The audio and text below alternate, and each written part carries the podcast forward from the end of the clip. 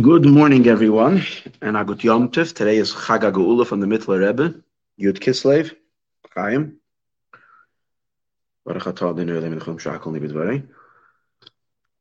Ah, today is a very special day for me personally. My daughter is getting married tonight. What am I doing giving a class? Because I'm a little crazy. That's why I have probably a lot to do. but um, the point over here is as follows. I wanted to give a class already this class Thursday night but I ended up getting busy with air, airport pickups of family members that were coming in for the wedding. And I didn't do the class on Thursday. So I had the intention of doing it last night. Um, but for whatever reason, I didn't do it last night. So here it is, the day of the wedding. And what kind of greater merit can I have and bring to my daughter and her future husband than giving uh, a class in Hasidus in their honor? So this is in honor of my dear daughter Nachama Bela, um, and her husband to be in a couple of hours, Avram Aaron, Aaron Margolin, may they together build a beautiful home, um, a binyan adayad, an eternal edifice, and may they merit to have a house full of love, full of laughter, full of happiness, and a house full of children. You should have merit to have beautiful children and um, raise them in good health. Children following the paths of Torah and mitzvahs, illuminated with the powerful light of Chasidus, and may their home be a Mashiach, dig a house already built. And if we can only merit that tonight the wedding should take place in a courtyard right next to the Holy Temple, next to the Beis Hamikdash, that would be my greatest joy. And um, let let let their wedding be the the wedding that leads us into the great grand wedding of the Jewish people in Hashem. So that's my blessing to my chassan and my kala. And I don't know how long we'll teach. As you can see, I have my phone on hold here. Usually I try to shut my phone when I'm teaching, but today it's going to be on hold here just in case I get an emergency call from my wife or from this one or from that one, things that need to be arranged. But meanwhile, I'd like to teach. I don't know how long we're going to teach, but let's learn a little bit. So at least we'll start. This is supposed, to be last week's Thursday night's class. I wasn't planning to conclude it. It's a long discourse. It's a magnificent discourse. It's connected to today because it is the, um, um, in the Sefer Biurei HaZohar, which is from the Mittler Rebbe.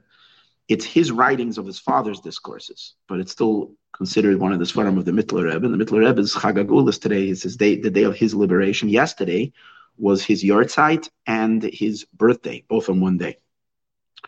So last week in the Pasha we read Vayetze Yaakov in Beersheba that Yaakov went out from Beersheba. So Yaakov leaves this, the Beersheba, Vayelech Haran, and he goes to Haran. Right, that's what we learned in the last week's Parsha. Reb Chia Pasach. So Reb Chia, so the, the, the, the Zohar is a passage. What, what the Alter Rebbe would do, many Memarim, is he would take a passage of Zohar and he would interpret it with Hasidic interpretation. He would like open up the, the, the passage of the Zohar that is very cryptic and give us deep insight on what the Zohar really is saying.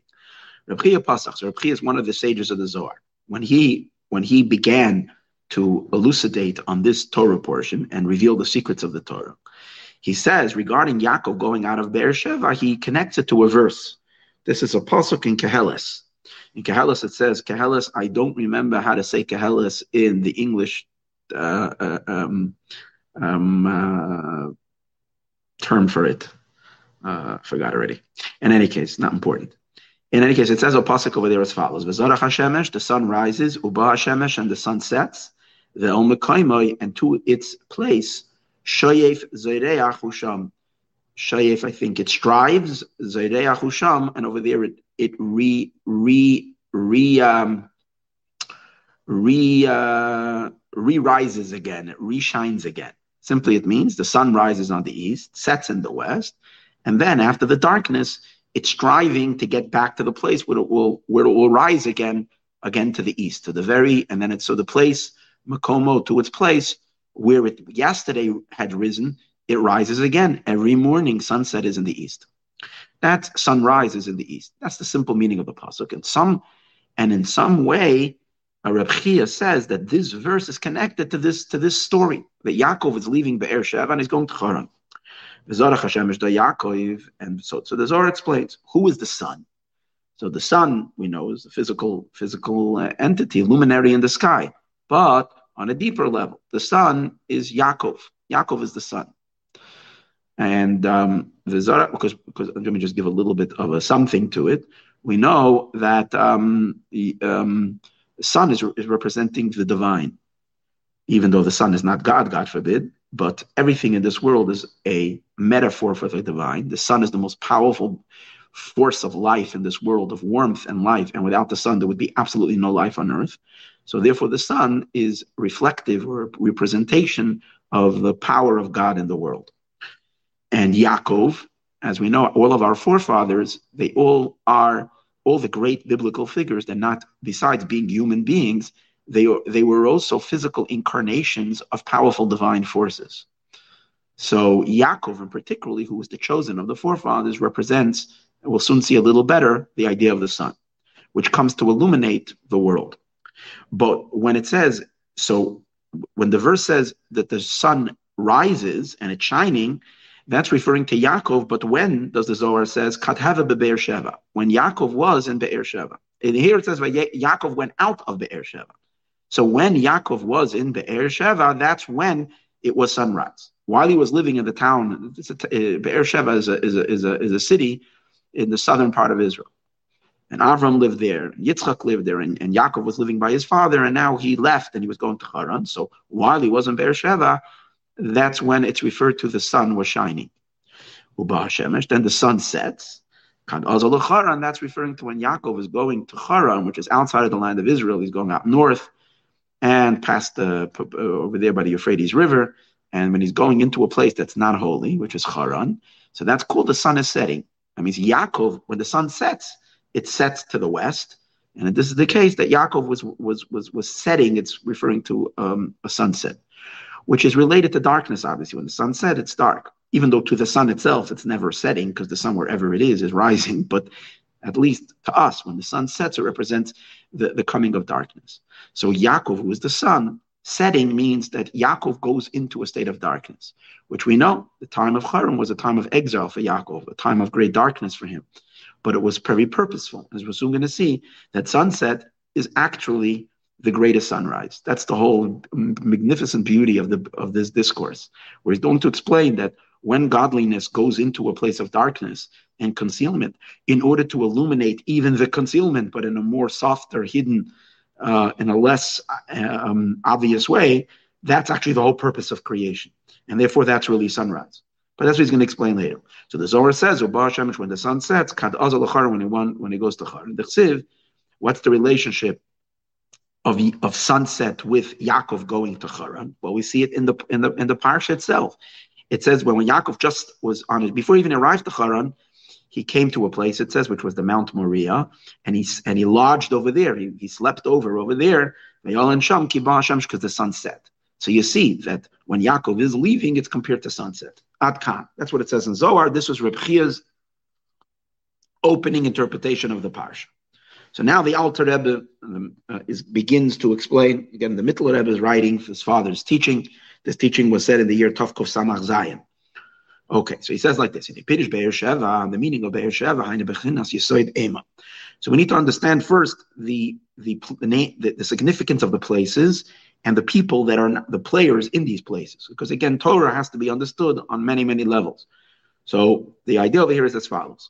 The Er Shava, that is Yesod Ema. That is the Yesod of mother. What does that mean?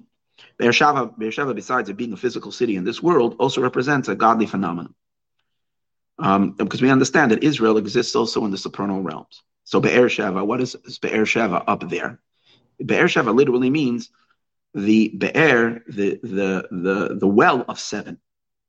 So uh, that obviously can explain something magnificent. Seven is a very important number in, in the divine. As we know, there are seven emotional attributes. Be'er Sheva is the source from where these emotional, Be'er means a, a, a well, which would water the seven. The water represents life. Seven is the attributes, and the attributes need to receive vitality from a water source. The water source that feeds the seven is Be'er Sheva. And therefore, it's referring to a level that's beyond the seven emotions. What's beyond the seven emotions? So we know the emotions are called children. They have a father and a mother. What's the most direct source for the children? The immediate source is the mother. The father is a little bit more detached. The father is a little more earlier in the scene. Father comes and makes his deposit nine months earlier. The mother is the one who develops the child and then eventually reveals the reveals the children. So she's the closest source to the children. So in, in Kabbalistic terminology, we know Chachma and Bina, the, the divine intellectual faculties, are called father and mother. They give birth to seven children, the seven emotions, chesed, which is kindness, gavura, tveres, netzach, chod, yisoid, and ultimately malchus. It's like Leah. Leah. Leah is the mother. Leah had seven children. She had six boys and one girl, which is malchus, Dina. Dina is malchus, Dina the malchus Dina. So therefore, when we say Be'er Sheva, it's referring to the level of Bina. Within Bina itself, which is Bina is the intellectual faculty of understanding, which is, and we see that, you know, just to, to get, make that uh, in a way that we can understand, our emotions are constantly fed by our intelligence. What are we, what, what are we excited about when we read about certain things? And when we read about amazing things, exciting things, we should always be reading about things that are important and significant and great. Because when we fill our mind with good information, our emotions will be in the good information, will be in good things, and then eventually our behavior will follow, our energy will flow towards the right right things. If we fill our brain with junk, then our emotions will be junky, and our behavior will be pretty junky. So, in order to get things of significance, you want the in- intellect. So, the intellect feeds the emotions. Within the intellect itself, there is the uh, initial kernel of an idea. That's the flash of the idea of Chachma. And Bina is the full fledged um, development of the idea. In order for an emotion, in order for us to get excited emotionally about something, we really have to identify and connect to something uh, in, in, in, more than just a flash. We have to have, we have to become familiar with it to a certain degree, know it well, and then we can get excited, especially when we're dealing with things that are not immediate to us, especially when we're dealing with more abstract ideas like the divine, for instance.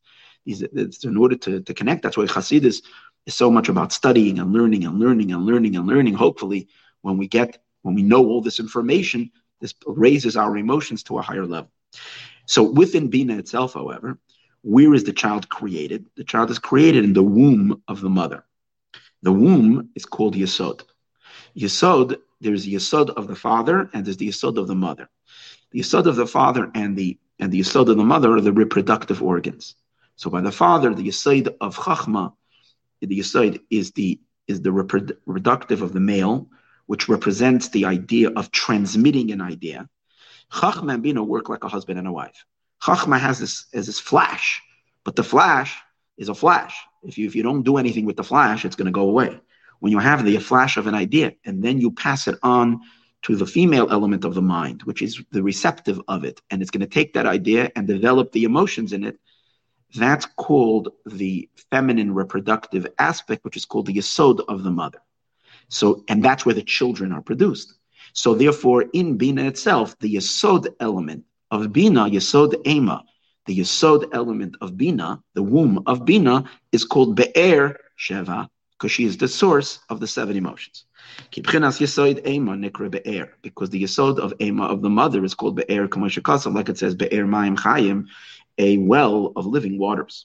Shekasa is stated in Zayar B'Kamaduchta, it says in many places. And the reason is by way of analogy, Habe'er, just like, and he, and he explains it, just like you have a well. Now, first of all, a well. A well is not a spring. A well is more of a um, a, a, a well is not the real source of water. The well is the source from where people come to draw water from. And the well is already more man made. You build a well which is a place to gather water. Now, where is the water coming from? A good well has its own natural source. The well is built on a spring. So there is a natural spring called a mayon.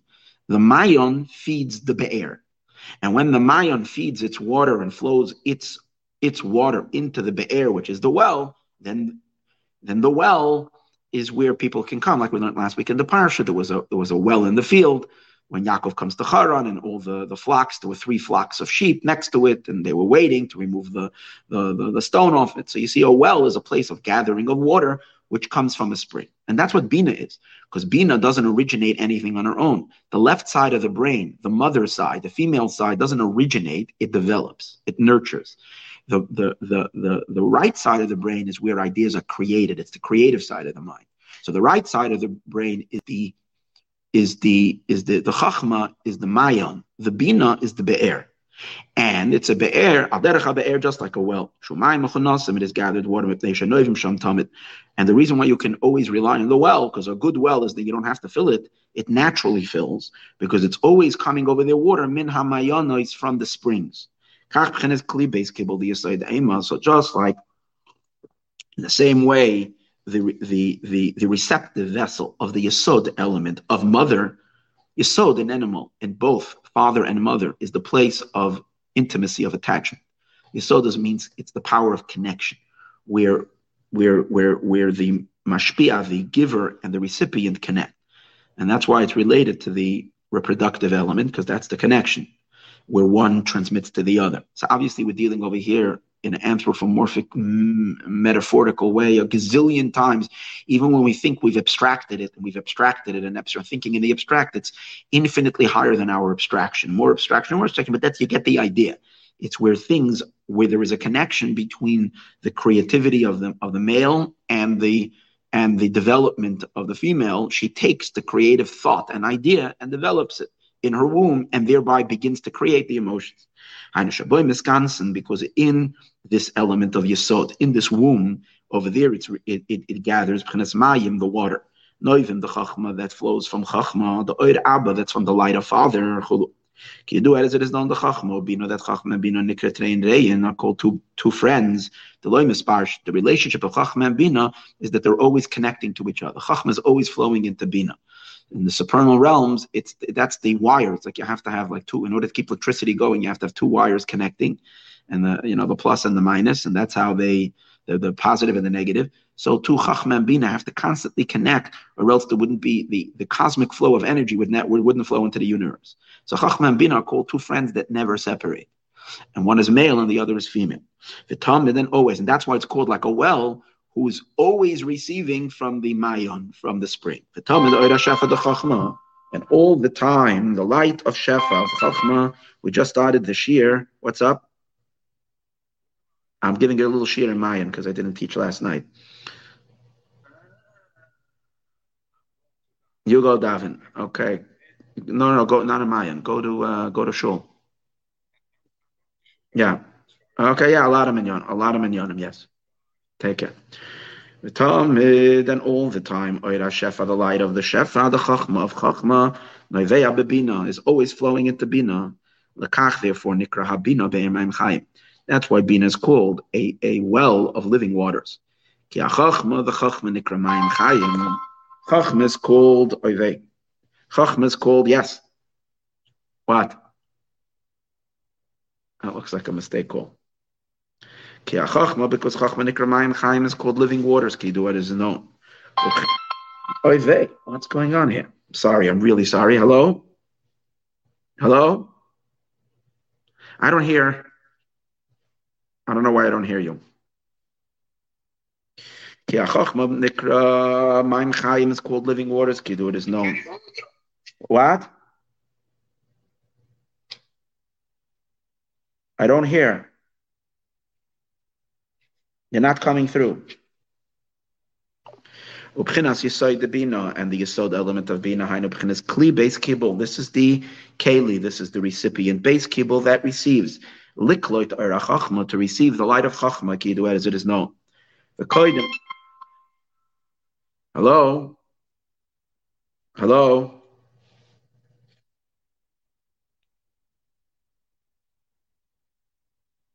Sorry, please, I, I made that condition that I'm giving the class with the need to might have to interrupt, so please forgive me.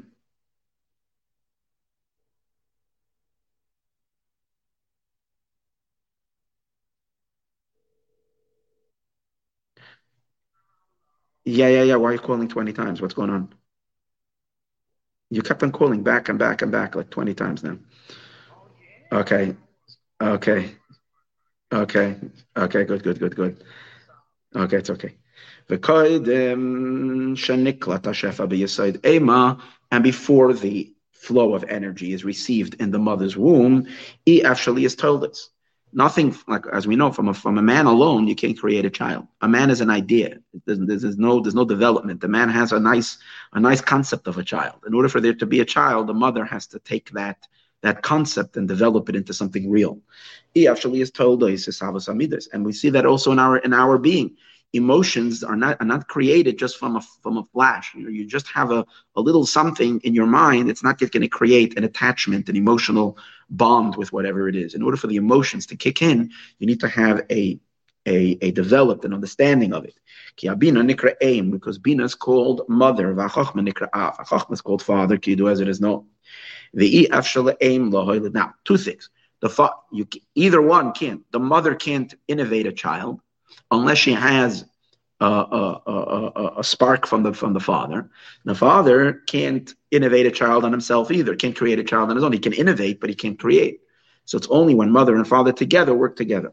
The It's also impossible for the mother to give birth bilti kabbalah mad unless she receives first mayan duchrin, the father's flow, ma'aba from the father. But after she receives toilet amidois, she gives birth. Hello, Aaron. Good morning. Yeah. It would be awesome that you come over here. I'm giving. Uh, what, what time do you plan on coming? Okay, no, no, no, no, no. I was it's yeah, oh, crazy me that I started giving a share now in Biyure Azaya of uh, in the main room, but you have a side room over here and you're perfectly fine.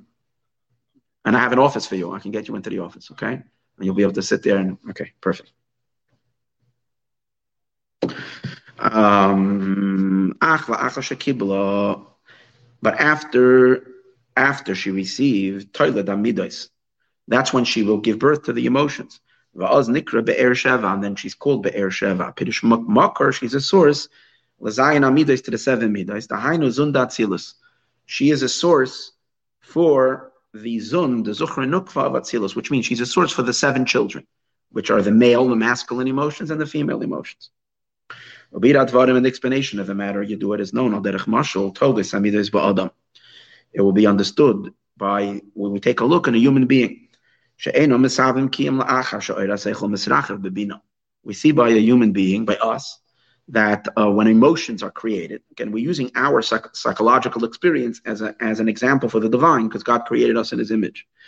So an emotion will not be created um, until um, until the until you develop an idea really well. That's what we've discussed. We were just talking about it. When you really grasp something, that's when you'll get excited about it. Me'ayin liyesh. From the nothingness of the of the flash. See, the flash is still called nothing because it's a flash of an of epiphany is still it's just it's just it's just raw energy. It doesn't have yet enough substance for you to relate to it as something real. It's still a, a distant a distant um, energy. Only when you take it into the left side of your brain and you flesh it out and you give it substance, you understand something with all of its details and ramifications till it becomes very, very tangible in your mind, at least.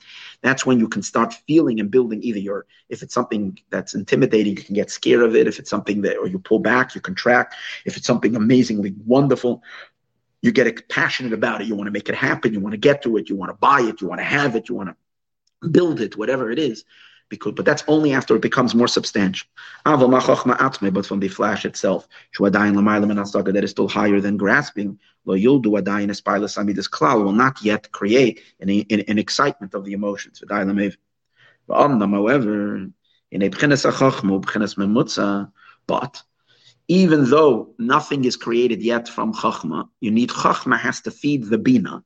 But yet he's going to explain why Chachma is very pivotal because if you don't have that flash, you have nothing to work with. That means any excitement, you know, the pre the pre-consciousness of the human being has potential to get excited about everything. And ideas can be, you know, what are you what is going to be your next project? There's millions of things you can you you can you can excite you can you can that could that come to your creative mind. So until you don't have chachma, you're still dealing with a potential of nothingness. It's when the chachma pulls from the pre-intellect and it pulls an idea once you have a, a, something, a beginning, a kernel, it's like it's like you know, without the father presenting that seminal drop, there's there isn't even a possibility for a child yet. Even though a a man from the from when he reaches maturity technically can have many many children, but those children don't exist as anything individual yet until the father actually is in an intimacy with his wife, and then he's pulling a certain energy from his brain, from his inner soul. And once that's already there, then you have something to work with for the mom to work with. Other than that, what is it? Even though technically you're carrying within yourself all your future children and grandchildren.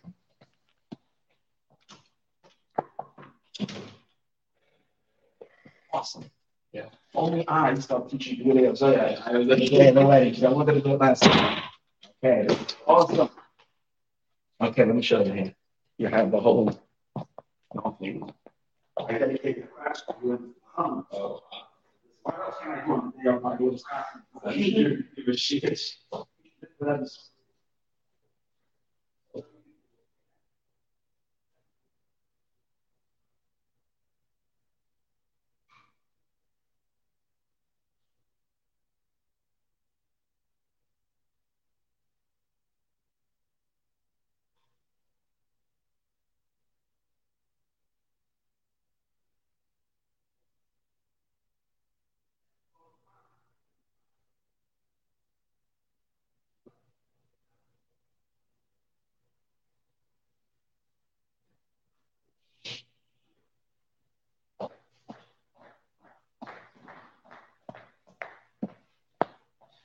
Okay, so you get to see my groom, my my future son-in-law. He's coming to spend some hours here learning.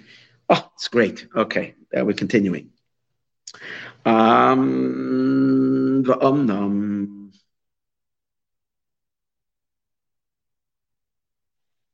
I'm sorry, one more interruption. I feel terrible, but you know my other option is not to teach, and I don't want to do that.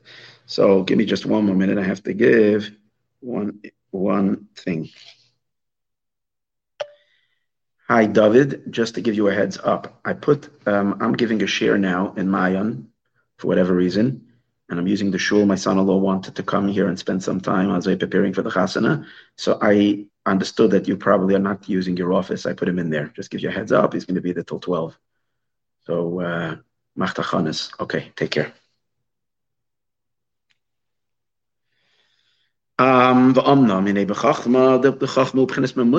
is so the same is also above in the supernal realms.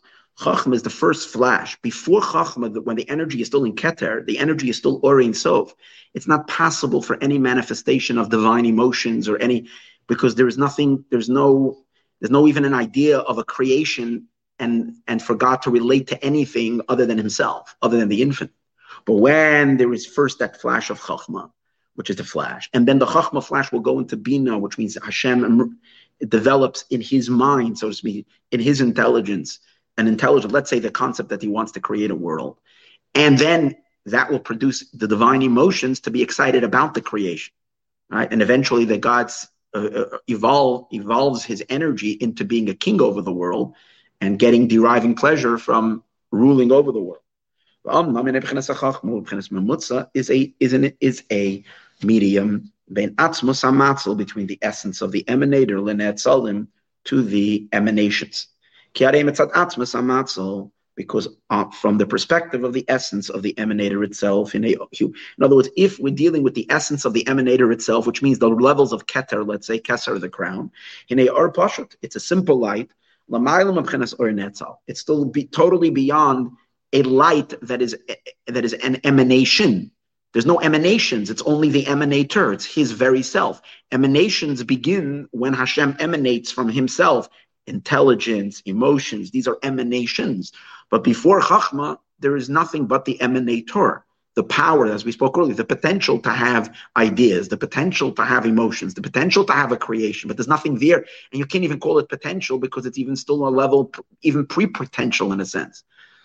But but once there is chachma, that's already already there is already a, a connection. It's already beginning. There is a but it but he's going to explain chachma is still too it's still too close to the state of the original abstraction where and therefore chachma is also because it's so close to the to the to the to the to the infinite it too is very it doesn't have substance yet it's still that's why chachma is also called ayin nothingness on the one hand, Chachma, we say Chachma may ayin. Chachma comes from nothing, from a place called ayin, which is Keser. Keser is called ayin because it, it's infinite. There's, you can't, ayin means nothingness.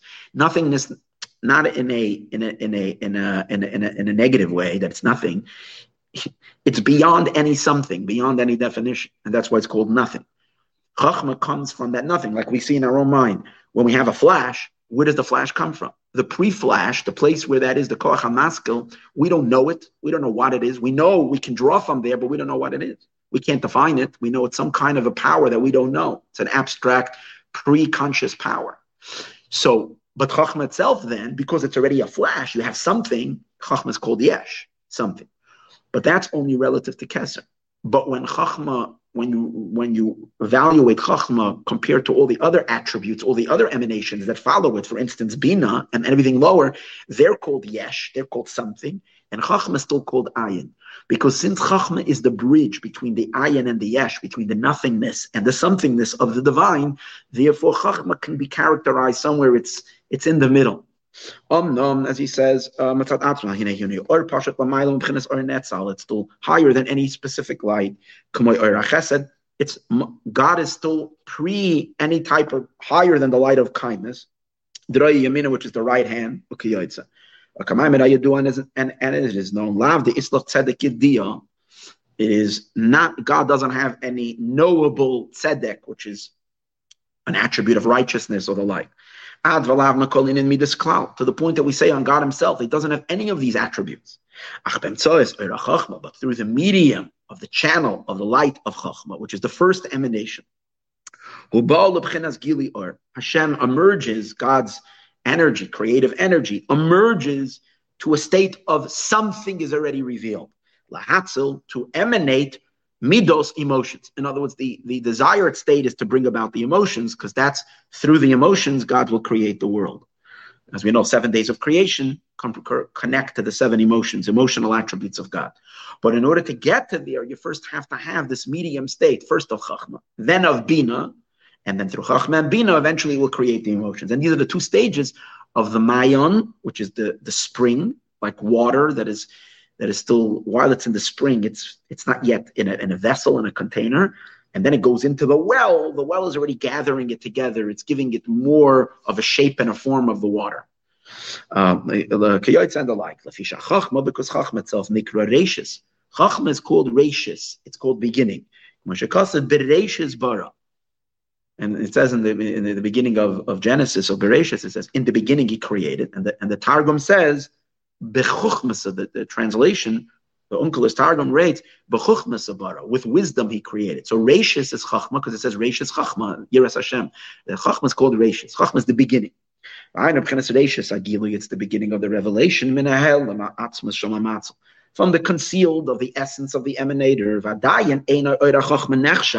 But because Chachma is still so close to the pre, to the pre-existence, to the pre pre anything, and therefore the light of Chachma is not called lebchinas yesh v'davar. It's not considered something. Because Chachma is still so close to its source, it has the bittel of ayin. Like it says, of nothingness. Like it says, that Chachma stems from nothingness. Chachma comes from ayin. In other words, there's two levels of nothingness. Kesser is a much higher level of nothingness because Kesser is still the infinite as it is. Chachma is already a revelation. It's something is being drawn down already. There is already a flash, but just like a lightning flash, you can't really you can't you can't uh, measure it. You can't uh, you can't capture it because it's so quick. It's in and out because it's just it's just it's just it's just a, a, a, an illumination, a split second of an illumination. That's what chachma is. It's the beginning of something. But if you don't, if you're able to trap that lightning and then like you catch an item and use it to create electricity and so on and so forth, that's because you can capture it in a vessel, or else it's gone before you know it. And it's so sifra. Therefore, chachma is also compared to water. Water is on the one hand, it's already a substance, but on the other hand, it's colorless, it's fluid, meaning it goes in all directions you, it's it, it's hard. You can't you can't pick up water with your hand unless you put it into a cup. The cup is already the bina. The water itself is you can't you can't you can't take it, but it's already on a on one hand you can feel it. It has some substance, but it's still colorless. Just like water, them gavin it doesn't have a known a known color unless you put the water into a green cup or in a yellow cup or in one of these or a red cup or whatever blue cup, a blue glass. That's when the water will turn into the color that you're putting the glass in. Only according to the color of, of the of the vessel. That's why Chachma is compared Lamayim to water, Kidu as it is known. This is because the reason why Chachma has that non-identific uh, non-identification or identifying quality is because of the Chachma is so still so close to the essence of the emanator that is dwelling in Chachma. Since Chachma is the first emanation, it's still close to the emanator. And the essence of the emanator is still very strongly felt in Chachma, and that's what makes Chachma so elusive. Avo, but that's on the one hand of Chachma. But if you're looking at Chachma on the other hand, Chachma as it stands for herself, not as she is born from her source, but Chachma more as, as something of its own, it's already something. From the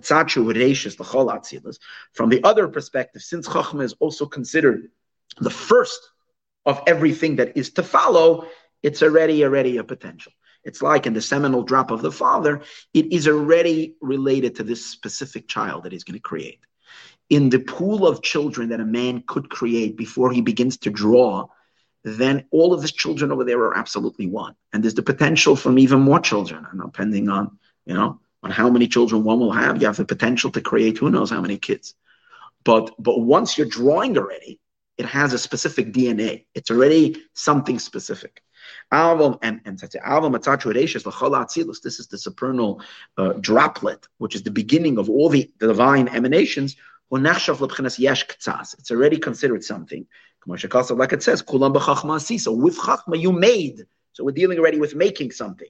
And you see that also the sages say, Bereshis nama maimerhi. On the one hand, we said Bereshis it's the beginning. It's still close to the nothingness. But on the other hand, the sages say that the word Bereshis is also considered one of the utterances. There's 10 utterances that God used to create the world. These utterances are already something very specific. Let there be a firmament. Let there be this. Let there be that. It's already a specific energy. It's already designed. The sages say on the word in the beginning, he created the word Bereshis in the beginning. They say it's also an utterance. But it's not really an utterance because what did he make? but it's the seed, it's the seminal seed that everything, that all the utterances are coming from. They're all detailed of this potential. Because the light of Chachma illuminates and will its energy will be extending into all the utterances and all the lights of Atzilus. Therefore, Chachma could also be considered a little bit of something already. Now, now we'll understand what Reb is saying. The Parshas Vayetze. Parshas Vayetze. And when we read in the Parsha Vayetze, Yaakov, that Yaakov emerges, Yaakov went out, so he says, that the, the, the sun is rising. This is what he says. That, that when Yaakov is emerging, it means the sun is rising. So what does that mean? Is he okay? Great. Okay. Um, yeah. Oh, let me show you over here.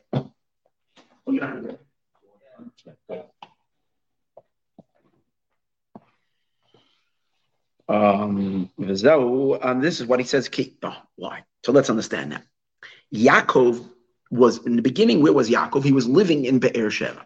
So if we say Be'er Sheva, Sheva is be, uh, um, um, the, the well of seven, which means the source of water of life for the seven. That's Bina. We spoke earlier.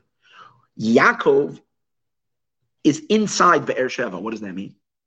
Yaakov is the extension of Chachma giving energy to Bina. Remember, we said that the, the Mayon, the spring, flows into the well.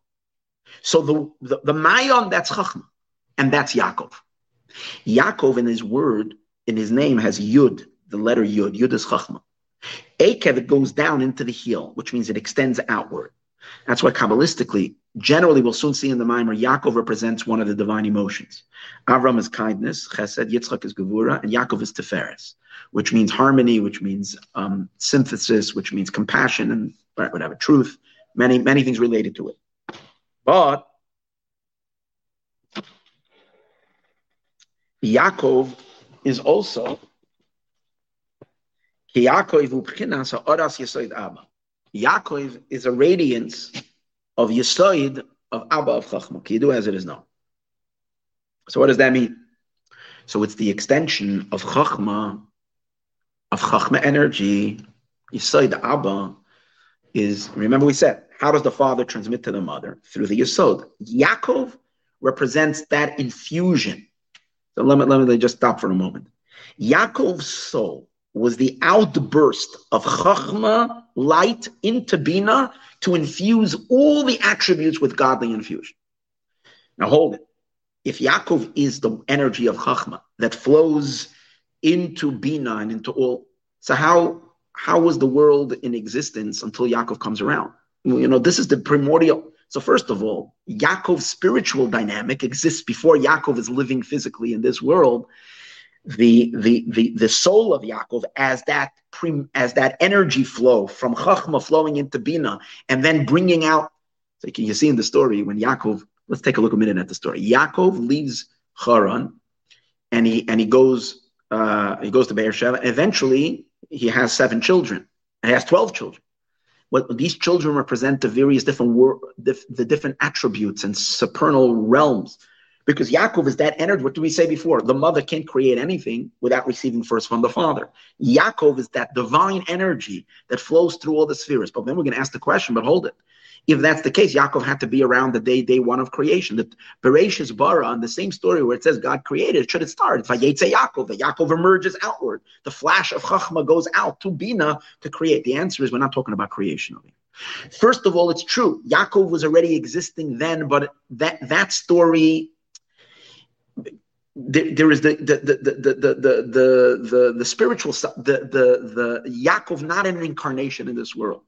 But when Yaakov comes onto the scene and he lands down here in this world, and he's a physical human being, incarnating that incredible godly energy, and he's here in this world doing that, um, why is Yaakov? Why? What's what's the significance? Because right now, this flow of is not the flow to create the worlds; it's the flow to add illumination and incredible infinite light into the creation. You know, there's two stages. There's one stage of the whole emanation of sefirot and attributes, and that is to bring creation into existence. But once creation is in existence, God wants to, and what did God create? He created a finite existence, a very fixed and finite defined world. What does God want from this finite and fixed world? He wants it to become a home for his very infinite self. So he wants to channel himself down into this world bit by bit until this world is filled with his infinite light.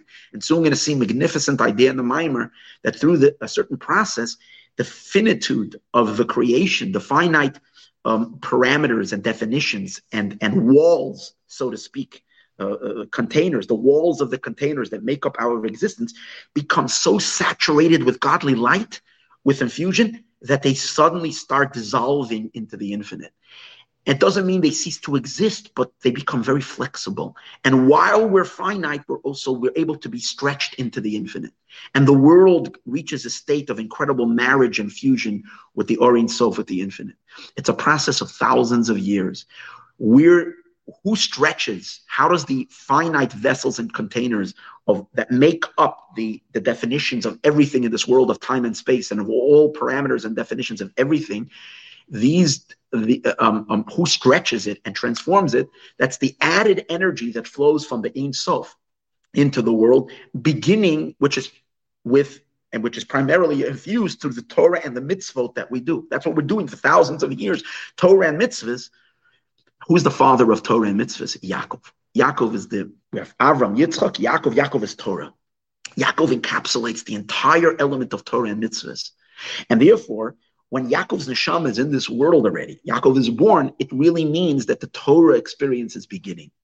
And where does it really start? That Yaakov is, be, steps out of his sublime godly um, um, um, um, potential, and he moves out into action to start illuminating the dark side into creation.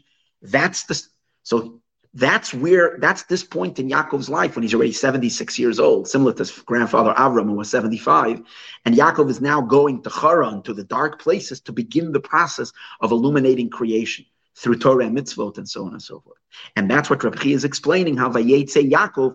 So we're not talking about the initial passing of energy from Chachma to Bina and from there down into the emotions to create the world.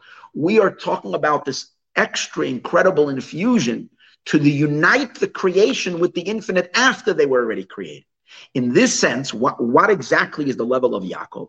Yaakov is the in, protrusion of the energy of Chachma, called Yesod, the Yesod element of Chachma, a father, which means the element of, of, of, of Chachma to pass its brilliance, its illuminate infinite light that is in Chachma, but to pass it on to Bina, to the mother, for the spring to go into the well. And now the well will now be able to feed the seven emotions. So he says, Ki Yaakov, because Yaakov, Abba. He is the radiance of the Yesod element of Father. Now, by the way, we'll soon see in the Mimer, there are two people who represented this idea Yaakov and Moshe. Because Yaakov and Moshe are really the same soul. Yaakov is the external part of the soul, and Moshe is the internal part. Who gave brought the Torah to the world? Moshe. What's what's the Torah? It's an illumination of God's chachma, of Hashem's chachma, down through all the world, all the way down into the physical world. But who precedes Moshe on a more external level? It's Yaakov. The Zohar says Yaakov milabar, Yaakov is on the outside, Moshe milagav, Moshe is on the inside. Both of them are the same level of Yesod Abba. They're both the Yesod element of Chachma protruding outwards. And that's why we find from all of our forefathers who is the one who comes down the lowest into the world to rectify, to fix, to deal with the dark side of things? It's Yaakov. And in which port? So Tol Parshas Vayetze, Yaakov is hibernating in his source.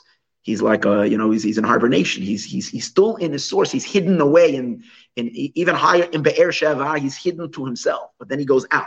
Now his first stop where he goes in order to reveal himself is it, father has to transmit his light into mother.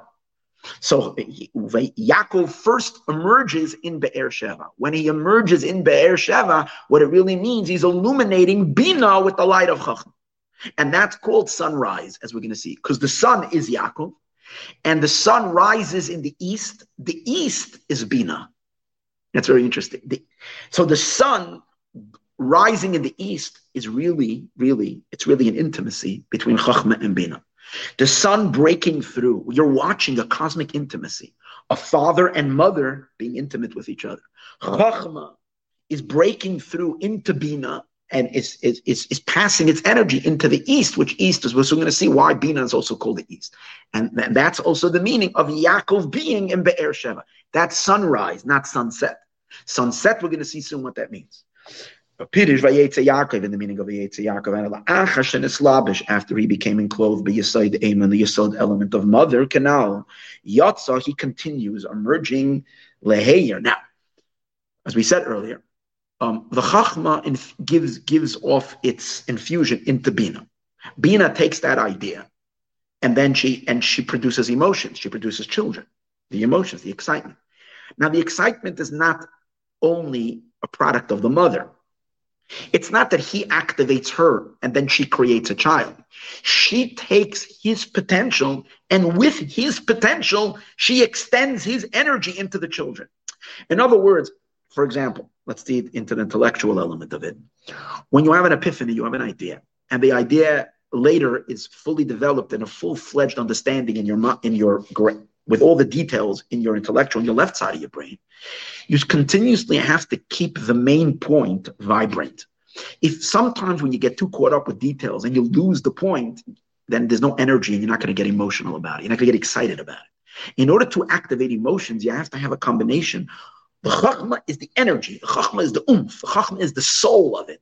The bina is the body that captures that soul and it brings it into the emotions. So the main point we want to get over here is we want to get to the seven. We want to get to the seven. So in order to get to the seven, you need Yaakov's energy to be first in Be'er Sheva.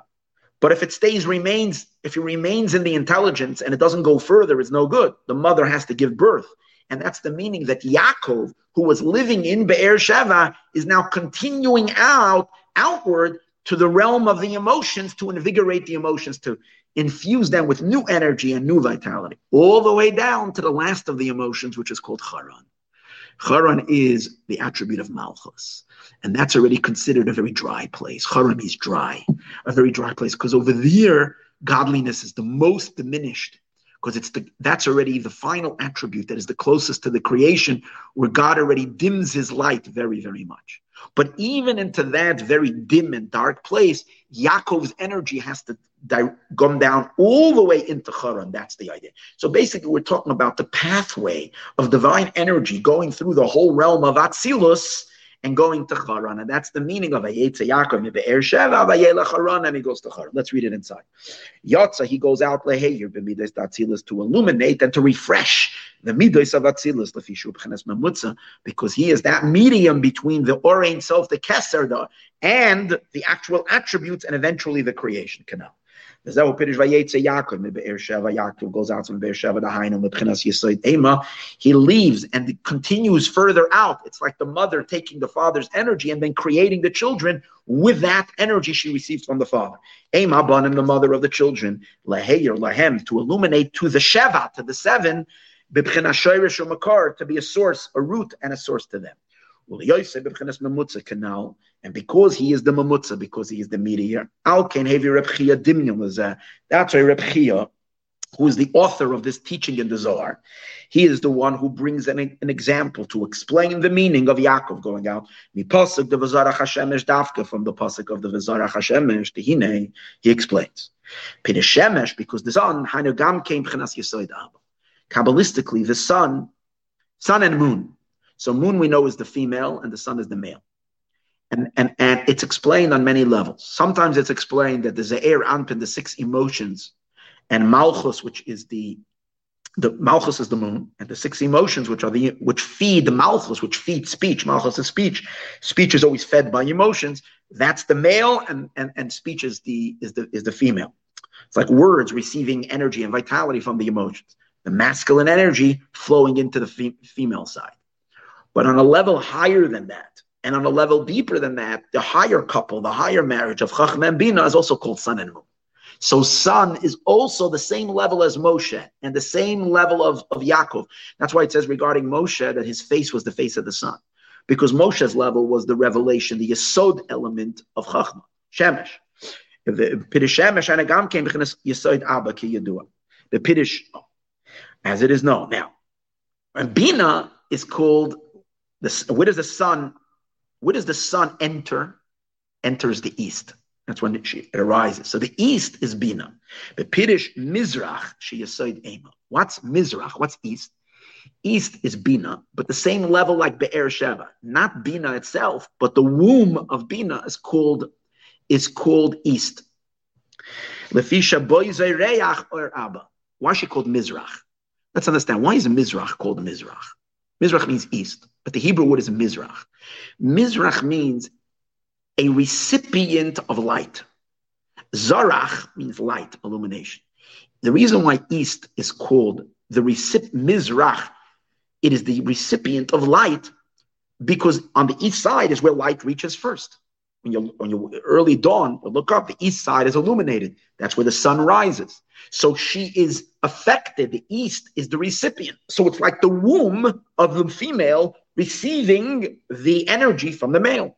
And the male is the shemesh, which in we find in Chazal also that they use for the actually for the male reproductive organ, they use the it's called sometimes shamosh. That's the sages use, same idea shemesh. So here we're dealing with an illumination of the official first infusion of divine light of shemesh. Where is it going? Into Mizrach.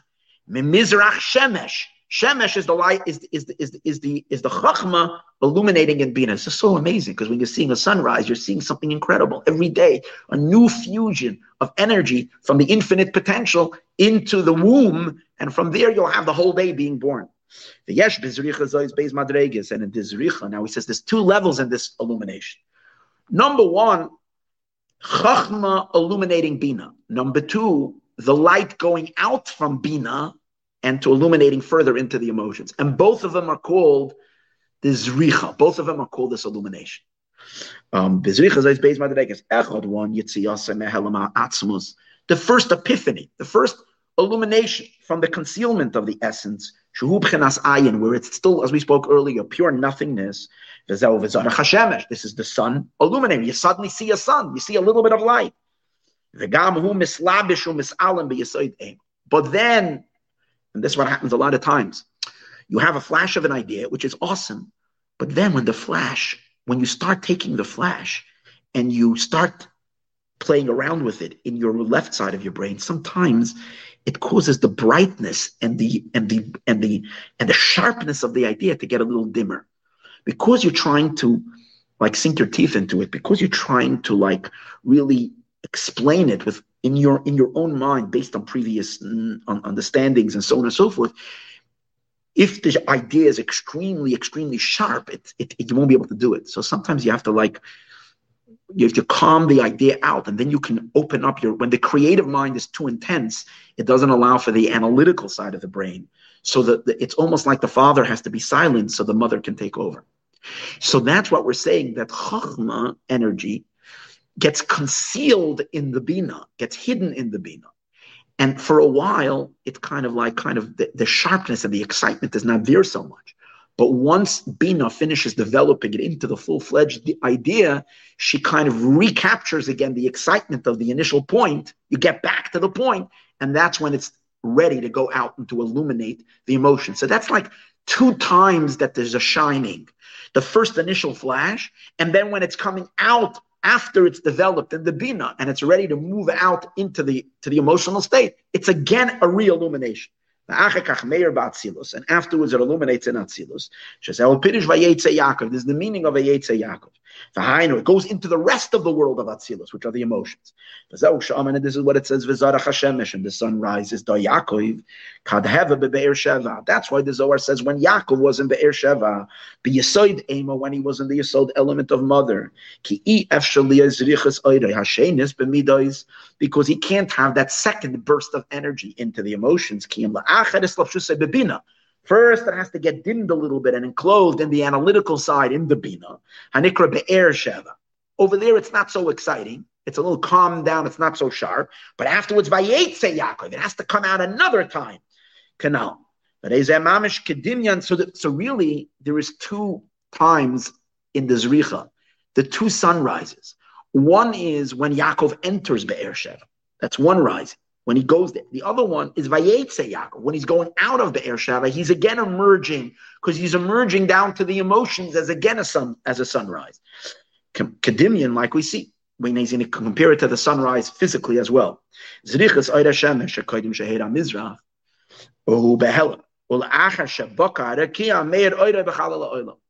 there, it's hard to understand exactly.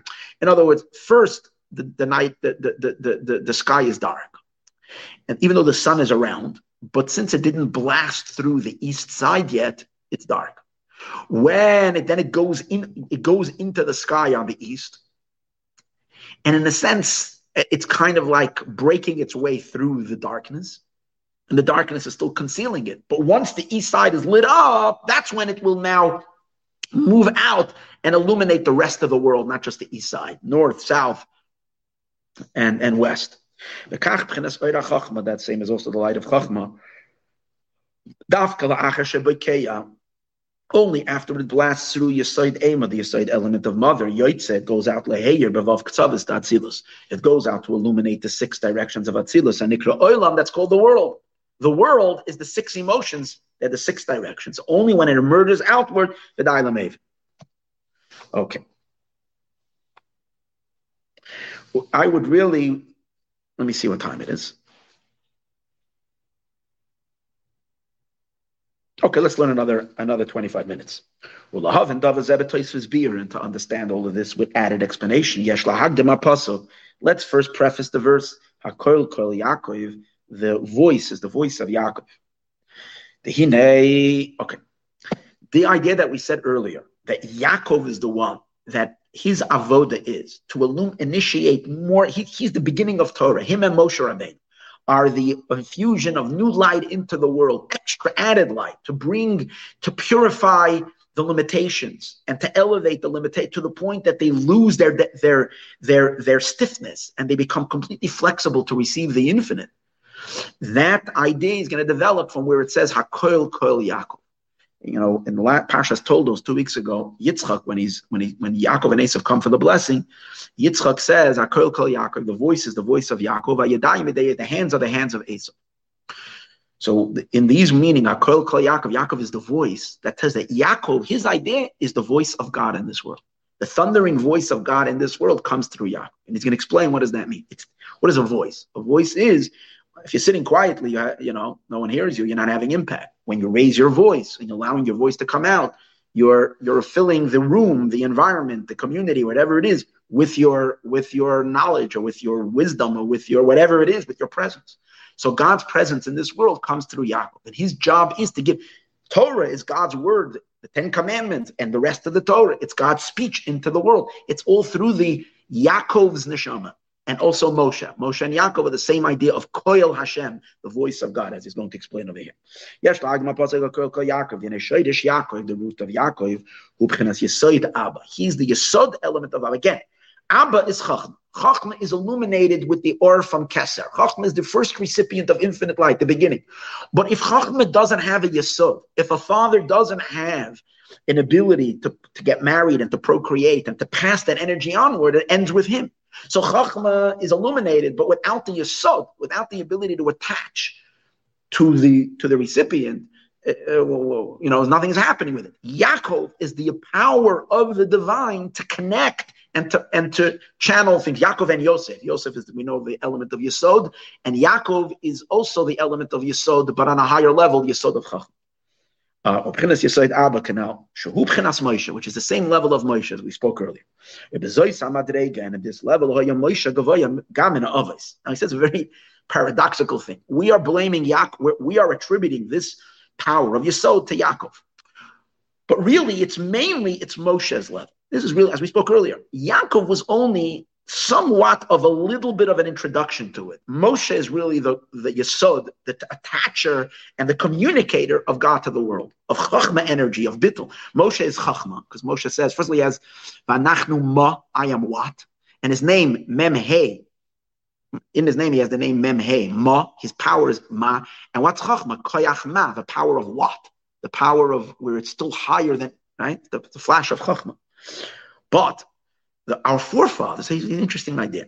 The Avos, Avram, Yitzchak, and Yaakov, the patriarchs, are generally considered much lower than Moshe. And in that sense, we put Yaakov together with the forefathers.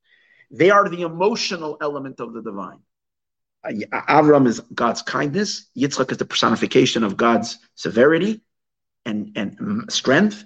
And Yaakov is, is, the, is Teferes, is harmony. And Moshe is Chachma. He's much higher than the forefather. That's why the Torah was given to him, and that's why there's no tzaddik, there's no one greater than Moshe until Mashiach. And Mashiach himself is, is a blend of Moshe's neshama, as we know. Now, even though we just said that Yaakov is also that level, the primary level of Moshe's primary level was that level, Yesod of Chachma. By Yaakov, his primary level of his neshama is one of the emotions, is Teferes. He has within himself also some connection to that higher level of Yesod So he's going to explain over here how Moshe in general is considered much higher than our forefathers. Why? What's the difference? The emotions are already fixed, a fixed state. God is already in a very fixed, defi- definitive state. It's God's kindness. Avram Avinu, his energy was God's kindness. He was super kind, infinitely kind, but it was kindness. Yitzchak's mode of service and his energy that flowed through him is God's severity and judgment. Yaakov's power was God's compassion, but already a definitive thing. Moshe, he's communicating the initial light that has no definition yet. It's still the light of Chachma. It's that first flash which is going to be a source for kindness. It's going to be a source for severity. It's going to be a support force for everything. Now, higher than Moshe, that light also exists.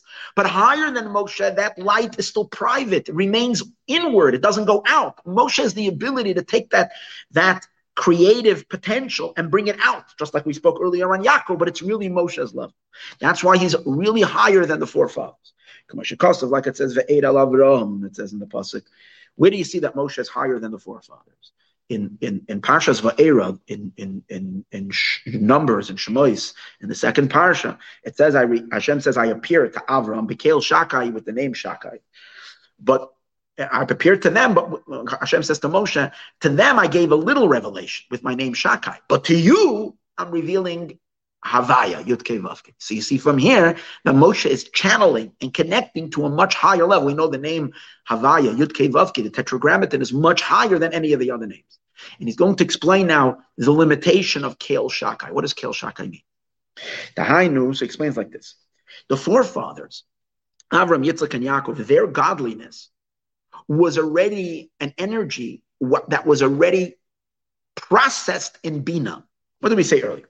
Chachma passes its energy into Bina. Bina takes the Chachma and creates definitions because Chachma is still too abstract. And then she creates the children. She passes the energy down to the children. She inspires the children. She inspires the emotions. Let's understand something. When Bina does that, she's she's already she's not allowing the light of Chachma, even though we said she connects the energy of Chachma, but she also diminishes it tremendously. Because if the abstraction would come through as is, then you wouldn't be able to, the emotions wouldn't be able to relate to it. Why is Bina the source of the emotions? Because Bina already can give definitions. And once you have definitions, you have something to grasp, something to get excited. She makes things tangible. So the, the emotions, um, Avram, Yitzchak, and Yaakov, they are receiving godliness already from a far more reduced and diluted energy than Moshe. He's receiving the energy when it's still in Chachma. That's where his soul is tapped into. They're receiving it on the level of the emotions from the level called Kale Shakai. Now, what's Kale Shakai? So he explains an amazing and interesting thing. Kale Shakai is exactly what we discussed earlier. There's an energy of Chachma going into Bina. And that's called the Mayon, the spring goes into the Be'er, into the, and then it goes to Sheva, goes to the seven. That's Kale. So this illumination from Chachma to Bina and then Bina forward is hinted to in the word Kel Shaka. Why? The illumination of Chachma is called Kale. We'll see why in a minute, in a few minutes. Kale is the illumination of Chachma. Once it arrives in Bina, it's called Shakai. Because what does Bina do? The word Shakai, Shin Dalet Yud, comes from the word Shed Dai. Dai means enough. So Bina, that's what Bina does. Bina gives definitions and limits the light of Chachma. It makes it die. It makes it specific, definitive, and so forth. The light of Chachma, when it goes into Bina, is called Shakai. Now, why is the light of Chachma called Kale? So he explains like this. Beautiful. Chachma, remember we spoke earlier that Chachma is the beginning of something. Compared to Kesser, Chachma is already called something even though it's still so close to the source, and therefore compared to the lower, it's still called nothingness. For that reason, the emotions can't connect to it because it's still abstract. But still, compared to Kesser, it's called something. The word for somethingness is called yesh. Yesh, yesh. Something. Yesh means something. God, there's a, the, the, the, when it comes to the reward of uh, the tzaddikim in the future, it says, Hashem says, I'm going to make inherit ahavi to those who love me, yesh, I'm going to give them something. From here, the sages learn out that God is going to give to this to the to all that He wants to reward 310 worlds. Yesh, 310 worlds. Because yesh is gematria, the numeric value. Shin and yud is 310. That, what does that mean? It means God is going to reveal to the tzaddikim the energy of chachma as it is. That's yesh. So if chachma is called yesh, which is the number 310, when chachma wants to transmit to bina through yesod, which is a, a an illumination from chachma to bina, every illumination from the from a teacher to a student, from a influencer to a recipient, you can't transmit your very self. You can only transmit a ray of yourself. The ray is considered a tenth of who you are. It's only a tenth of your being. Why? Because there are 10 sefirot. From Chachma all the way down is 10 sefirot. Malchus, which is the instrument, Malchus kingship, which is the last of the 10, which is the instrument through which you communicate, because Malchus is speech. And so Malchus, because she's the 10th, in order to transmit anything, first you have a flash, as we spoke, then you have an understanding, then you then you process it in your emotions, and then finally you're excited to speak and you give it over. The speech which is being given over is a tenth of Chachma. Malchus, which are words, is that's why we know that when you're teaching something and you're giving over words, what your students are receiving are only a tenth of the way the sharpness and the clarity that the teacher has. For that reason, a tenth of 310 is 31. If you take 310 divided by 10 is 31. Kale, the word kale, is 31. Lamed Aleph, 31. So kale shakai. Kale is the illumination that Chachma is illuminating, because Chachma is 310 is Yesh. When Chachma is giving to Bina, it's giving kale. But when it comes into Bina Shakai, Bina made Shed die, makes enough, defines it. And only after the energy has gone through the Kale and the Shakai can Avram, Yitzchak, and Yaakov, which are the emotions, be illuminated by it and receive it. Higher than that is still is still is still infinite. It's not they can't relate to it. Moshe's soul, however, is in Chachma itself, and therefore he's much higher than the forefathers. To a certain degree, Yaakov from all the forefathers also has an antenna into this level, as as is the story in this parsha that Yaakov goes out. His primary level is the emotions, but he's also plugged in, in a, to some degree on that higher level as well. And that's what he's explaining over here. The Kael Shakai, the Ema, the Yesod element of modern, Shenikra Kael Shakai, is called Kael Shakai. Why? Kael Mihira da Abba. Kael is the illumination of Father.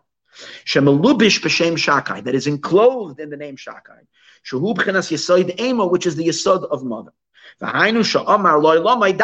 That's why it says that, why does God called Shakai? Because he said to his world, enough. How does an infinite being create a finite world? Because he's processing through Bina, and Bina does that. Bina is the power of to, Bina is full of Gavura, which is the power to put definitions and to take an idea and break it into pieces and so on and so forth. The Pchenas Hey Gavura is because Bina has the power of Gavura, five powers of Gavura, Menatzpach, which are related to the five letters, Mem, Nun, Tzadik, Pei, Chaf, which are the end letters, which put ends to some. Should be a side, stated elsewhere.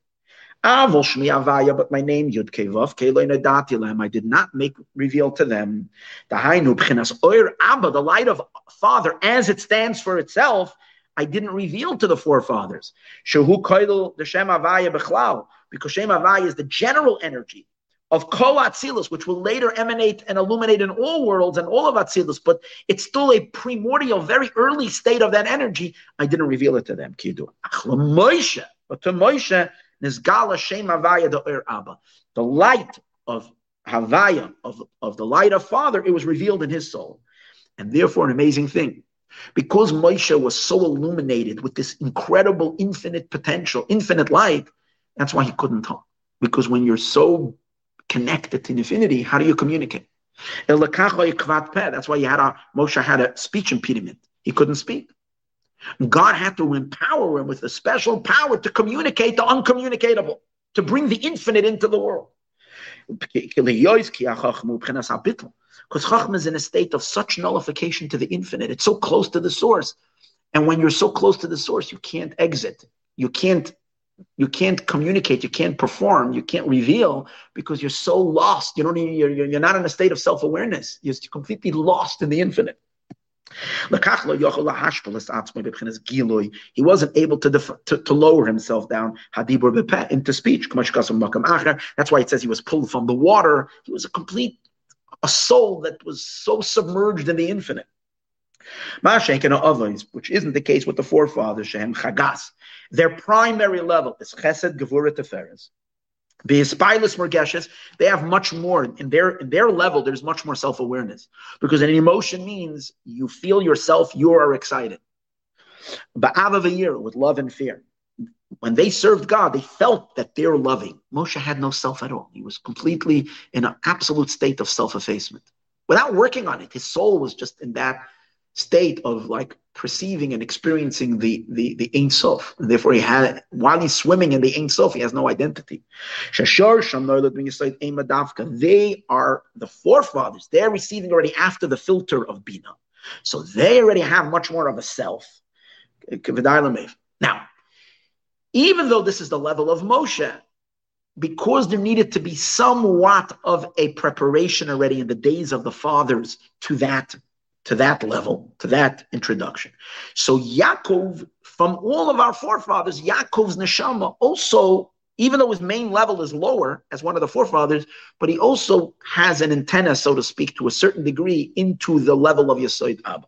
Yaakov is called the middle bar. The Yaakov's light reaches all the way into the infinite, into Keser. And he's relating it to the fact that Yaakov, from the from the three fathers, which are already emotions, but which emotion is he? He's Teferis. Teferis is the center. And because Teferis is the center and it needs to harmonize the two extremes, it has to have within it a power of transcendence. That's why we say Teferis is really the middle bar, goes up higher than all the others. It reaches into, into Keser. And because it reaches into Keser, it has that. Yaakov has an extra bonus to him that he can also serve as the Yesod element of, of Chachma. Because he's, because what, what does it take to be able to reveal this infinite light? You need God's omnipotence. Yaakov serves as that channel of Moshe and Yaakov, this energy, because of this empowerment.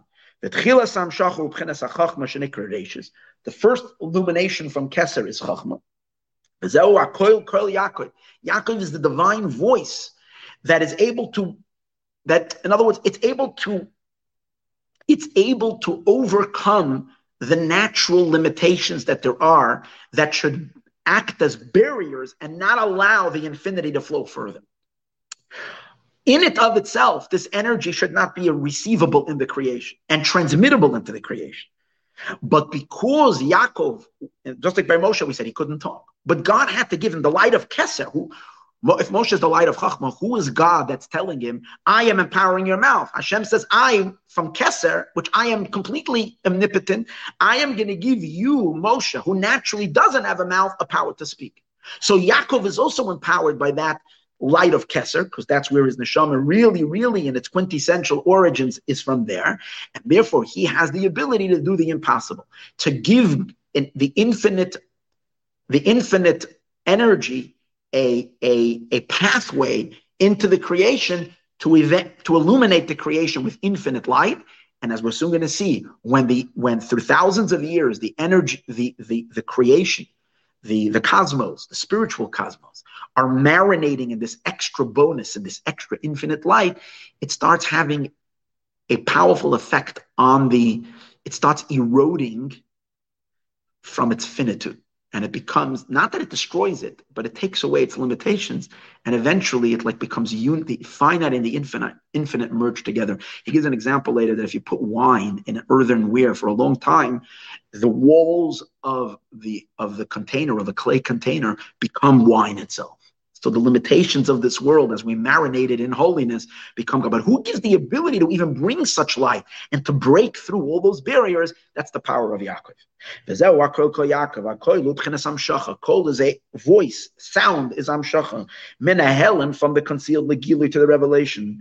V'tchilas amshachas Yaakov, in the beginning of Yaakov's amshacha, shesharsha be yisoid Abba, whose root is in the yisoid of Father Canal, who bechachma. First, it's the Ohr Ein Sof illuminating in Chachma, Shebet And that's why when Yaakov reads Torah, what was Yaakov's profession? What was his main thing? He was the first Jew to really study Torah. Avram studied Torah, Yitzchak studied Torah, but it wasn't their thing. Avram's thing was chesed. Yaakov, Yitzchak's thing was prayer. Yaakov's thing was Torah. Yaakov Ishtam, Yoshev Ahalim, he sits in the tents of Torah study. That's who he was. So Yaakov is the first one, who, and he's bringing the light down into Chachma, and from Chachma he's illuminating further. Why? They koil koire b'Torah, and that's what happens when we learn Torah. You do as it is known. This is the root of reading Torah. You're reading you, you're calling God by His name. So when you call someone by their name, they come. You're calling them. We're calling the Eibush now. To bring new light into the vessels, which are called names. It's deeper than that. Not you're calling God by His names. The opposite, you're calling him into his names. The names are the containers, the vessels, because a name is already a definition. You're calling the essence into the vessels. You're calling the infinite light into the into the into the names and illuminating the names. Let's do a little tiny bit further. In a moving al derech will be understood by way of an example. You have a huge um, barrel, and you're pouring into small cups. Shakol keli v'keli. Once you put it into a little cup, I, you know, I have one of these big water bottles, and I'm pouring into a small cup. Once you're putting it into the cup, every cup magbal adavar is giving it boundaries. Hanishpach is now limiting it. Only so much water can go in. Kachma oira keser from the light of keser. Nimshachaya they call Yaakov is like the spout from this infinite barrel of keser of infinite light, and he's the spout to deliver to each name, to each sphere, to each attribute added light. And now lekalim mekalim shainim to the various different containers that there are, which make up all of existence. The klulasam, and in general, Hemshite Sidrei Mishnah, the six orders of the Mishnah. When we learn Torah, when we're learning the various different Mishnayos, we are really pulling God. We are as the descendants of Yaakov. We have Yaakov's DNA. Every Jew is called Yaakov. So we're able to open up that flow to flow through the six orders of the Mishnah. Zerayim, when you're learning the first part of Mishnah, which is called Zerayim, which deals with um, agricultural mitzvot and kliyachesed, that's flowing energy into the vessels of kindness. do as it is known. Um, we're learning Moed. Moed has to do with fixed times. Time is related to Gevura. That's why you wear a watch on the left hand. So, so Moed is you're draining the energy into, into the fixed containers of Gevura. Now, a keli, a vessel, generally a vessel, is secondary to to the contents. You know, uh, when you have a glass of wine, it's it's you know you're not paying too much attention to the glass. The wine is the thing. It's a wine glass. You need something to hold the wine, but it's a wine. Just like the keli is secondary to the to the to the to the uh, to the uh, liquid that's in it. But this idea that the vessel is completely secondary and it's almost non-existent to, to its energy that flows in it is only is not seen when the when the cup is half empty. So when I'm looking at this cup over here, right now we're looking at this cup, I can notice the cup a little bit besides the water. Why? Because the cup is not full. But if this would be if there would be full to the top. And not only that, it's overflowing and the water is pouring from all sides. It would be a moment that I wouldn't even see the cup because it would just, the, the, the cup would become completely canceled by the light. And that's what he's explaining happens when we learn Torah. God created the world in a very fixed, with the parameters of time and space and fixed and, and, and limited, and everything has its, right? But when we flow the energy more and more until it overflows, to at a certain point, the, the, the vessels become so nullified to the light that they become submerged and one with the light, and it's almost as if they don't exist anymore. And that's going to be Mashiach's world when the world is going to be flooded with godliness, as it says, like the water covers the sea. Um, as long as the keli is not filled yet with the light,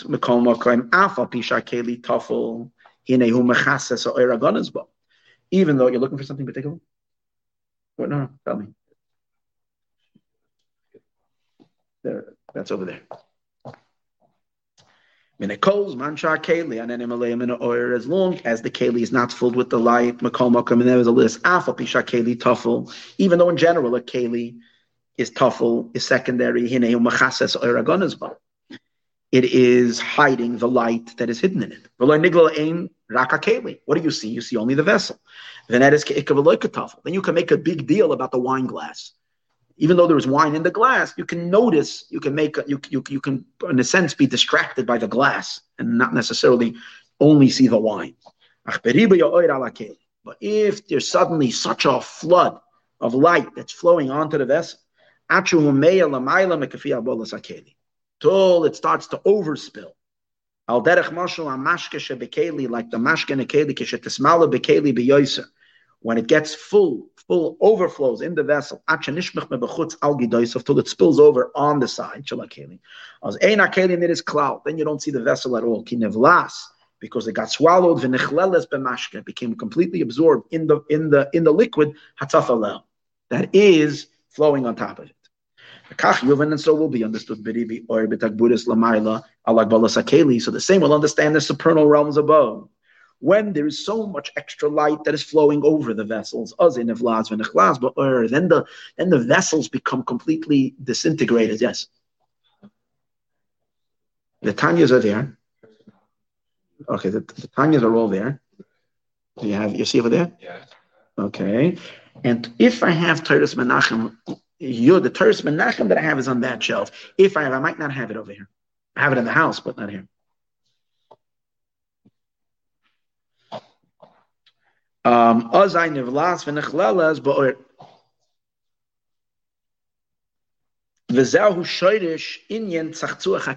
this is an amazing idea that it discusses in Kabbalah, in, Hasid, in, in, in Kabbalistic writings, that the lights that are in the vessels eventually cause it causes a a a um, a, a refinement of the vessels. Mm, initially, when God creates the vessels, the vessels are opaque.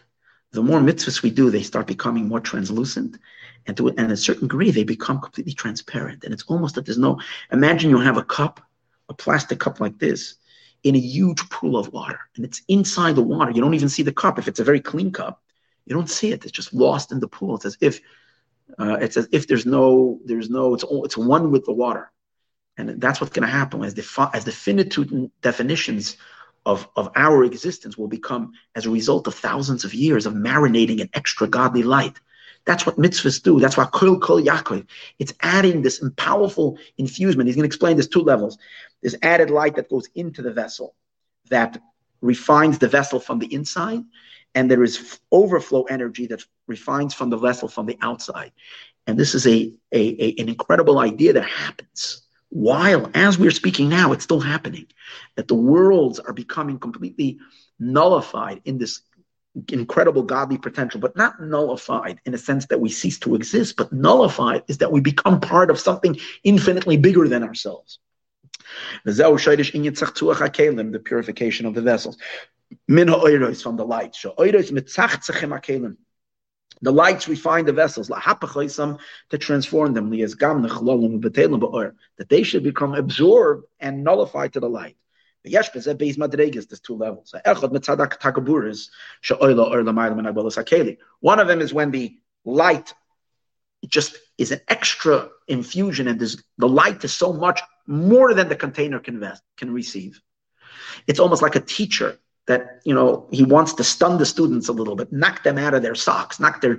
He shares with them some very powerful ideas that they're not ready for it. So it kind of you know, it, it makes them lose their self-awareness. They makes them lose their self-importance because they suddenly feel lost in this new teaching. They don't know what to do with it. It's like a shocker. That's like light that goes over the top of the vessel. Now, Bays, and the second one, if the light sits in the vessel continuously for a long time, it starts seeping into the walls. According to its limitations, even when it's being contained inside, the light polishes the walls of the vessel, which would mean something like this. When you learn Hasidus for months and years and years, even though you're learning these concepts again, if you're constantly filling your mind with godly thoughts, even if you're not necessarily seeing so much the refinement, you're becoming a refined human being. You're changing. It's godliness starts becoming you. That's the beauty of it. To purify, through the abundance of light, as it's set Bedoifne akeli in the walls of the vessel. Achagama choimer akeli until even the choimer, the the the the the the the the the the material, the coarseness of the vessel nasa zach becomes purified ubar and luminous kamoya or like the light. And this comes only because the light is not the light is not what's it called again, a, a visitor. The light is always there. If the light only comes into the vessel once in a while, the vessel will remain the vessel. The containers will remain the containers. But if the light uh, sits in the vessels continuously and doesn't budge, eventually will will break. This is from the inner dweller, It's shining inside the vessel, and purifies it. It's it's like on the, on the other hand, in order to refine your students, to elevate their minds, is if you continuously teach and teach and teach and teach. Let's say they understand it, but these ideas sit in their mind. The students' minds start becoming a little bit like the teacher. It's like Moshe Rabbeinu says to the Jewish people, "You're only going to get me after 40 years." It's like we know that the sages say you don't really get your teacher, you don't understand them until you study 40 years. 40 years of marinating godly uh, the teacher's teachings in your head start changing your mind that your mind starts thinking like your teacher so this is an internal purification. And then there's also an external purification. And when you purify half the vessel from the inside and half the vessel from the outside, the whole vessel suddenly is, is gets is completely see through, and it becomes one with the light. But the first level is because it was intensified. It's an encompassing light, which purifies the vessel from the outside. And both are true. When we are reading Torah, we're doing both elements. Bikniyas, number one is that we have to study Torah every day. Studying Torah continuously. That's why you have to say, just say, Kaviyas itim la Torah. You're supposed to study Torah day and day and day and day and every day. Shouldn't be a day go by because every day you want to fill your brain with this godly light. And then another thing is sometimes you go and read things that are above your head. You're reading things that are a little higher than you. Don't be afraid. Don't be afraid to explore what's beyond you, because then you're, even though you're not really grasping it yet, but you're kind of swimming in this higher light. Now, since we're doing this for 6,000 years, that our Jews learning Torah throughout all, since the Torah was given, but since our forefathers, we, we increase the light so much, eventually the vessels become so receptive that they get completely one with the light. And we keep the lights continuously flowing in the vessels. Until Mashiach says such beautiful words. The light will be completely lost in the light. From these two levels, because it was increased more than the measurements of the vessel. And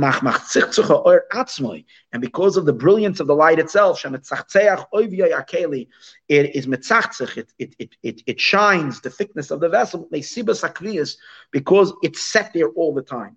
Well, derech mashal, by the way of an analogy, hayayin amunach bekli man rav, when wine is sitting in a container a long time, nivlahu bedafne sakeli, it becomes absorbed in the walls of the vessels. Vanasa gama doifin, and even the wall becomes mole malachluchas ayayin, becomes saturated with the wine.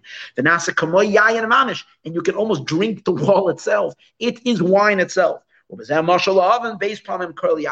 why it says twice Hakol Kol Yaakov. Why twice Kol? Because through our learning Torah, we are bringing added more light inward and external and outside. And that and that's the job of Yaakov, which are the Jewish people through our Torah, to elevate the finite existence of time and space into infinity. Lebeis Madreges Alo to these two levels of Dailamev. And with this, he explains, now, this whole process begins when Yaakov goes out from Be'er Sheva to illuminate extra light, It's that idea. Yaakov is now taking Moshe's place. Yesoid Abba, the Yesod of Chachma. Shemes Alan, first it becomes concealed, Bikli Yesoid Ema, first it becomes received in the mother. That's Be'er Sheva, like we spoke earlier, that it gets a little dim when you're beginning, when you're analyzing it, you don't see the power of the light. But then it comes out and emerges into the six emotions. The noel the mebina that give our birth from bina. Mishavim riboy akelim yoiser. It creates a lot of kelim. Them kelim kelim shainim shebetorah. And these are the vessels of Torah. Kaniskali el. That means Yaakov emerges downward to create the entire Torah. All these vessels. Because you, you Yaakov is developing uh, Mishnah and Zerayim and Moyed, and all this is all entering the light into the vessels. What does it mean? He's going out. Going out means he's emerging outward to actually go into the containers so that he can purify the vessels, the Zeir Anpin of the Zeir Anpin, with an external, with an encompassing light and with an internal light.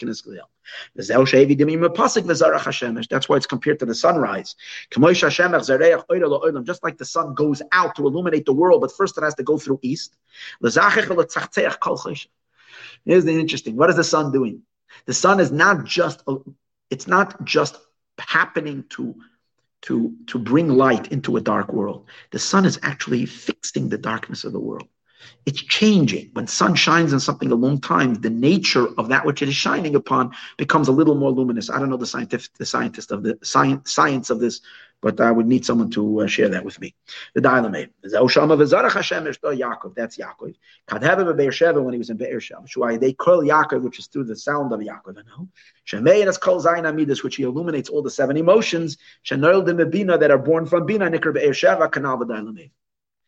And then we're going to continue what does it mean when he goes to Haran and what does it mean sunset? And he's going to show how Dafka, when he goes into a darker place, is the real sunrise. But that we're going to leave for another time, Bez Hashem, later this week. And we're going to, Bez Hashem, I'd like to finish this whole mimer during the seven days of marriage of my daughter, Bez Hashem. May God help that we should be able to do it.